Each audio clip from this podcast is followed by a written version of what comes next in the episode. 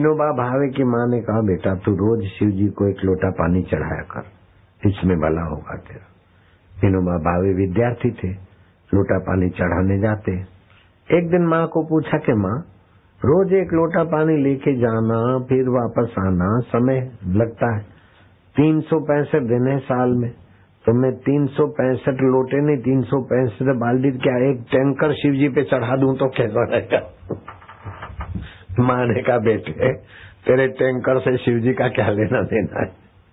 ये तो तू लोटा लेके जाएगा तो मैं शिव जी की तरफ़ जा रहा हूँ, भगवत भाव बनेगा।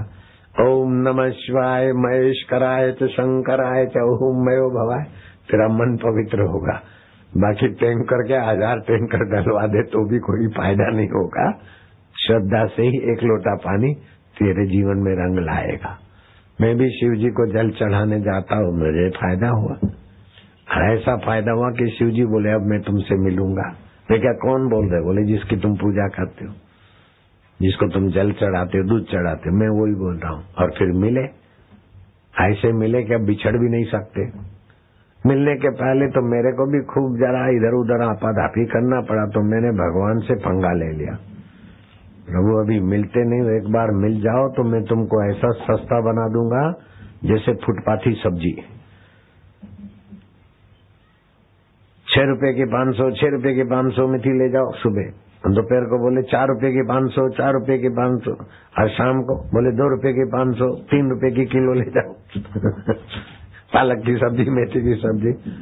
एक बार ठाकुर जी मिल जाओ, फिर मैं तुम्हें सस्ता बना दूँगा। कल युग में एक तो तुम्हारे चाहक नहीं है, और दूसरा हम तड़फे और तुम मिलते नहीं। और सचमुच में भगवान को ये बात भी जच गई। अब कॉलेज में पाँच हज़ार एडमिशन की जगह है और छोरे आए पाँच सौ तो किसका किसका? मार्क चेक करोगे। भर्ती हो जाओ भाई।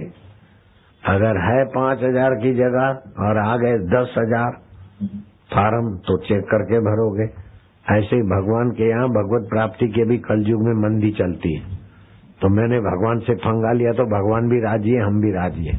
आजा दीक्षा ले जा, आजा सत्संग सुन जा, आजा ध्यान कर ले। आ जा, सत्संग सुन, ध्यान कर, शरबत पी पी के पी के जा। क्योंकि भगवान को सस्ता बनाना है ना। भगवान सस्ते हैं मेरे पास। है कि नहीं है? आसानी से मिलते हैं। हँसते, खेलते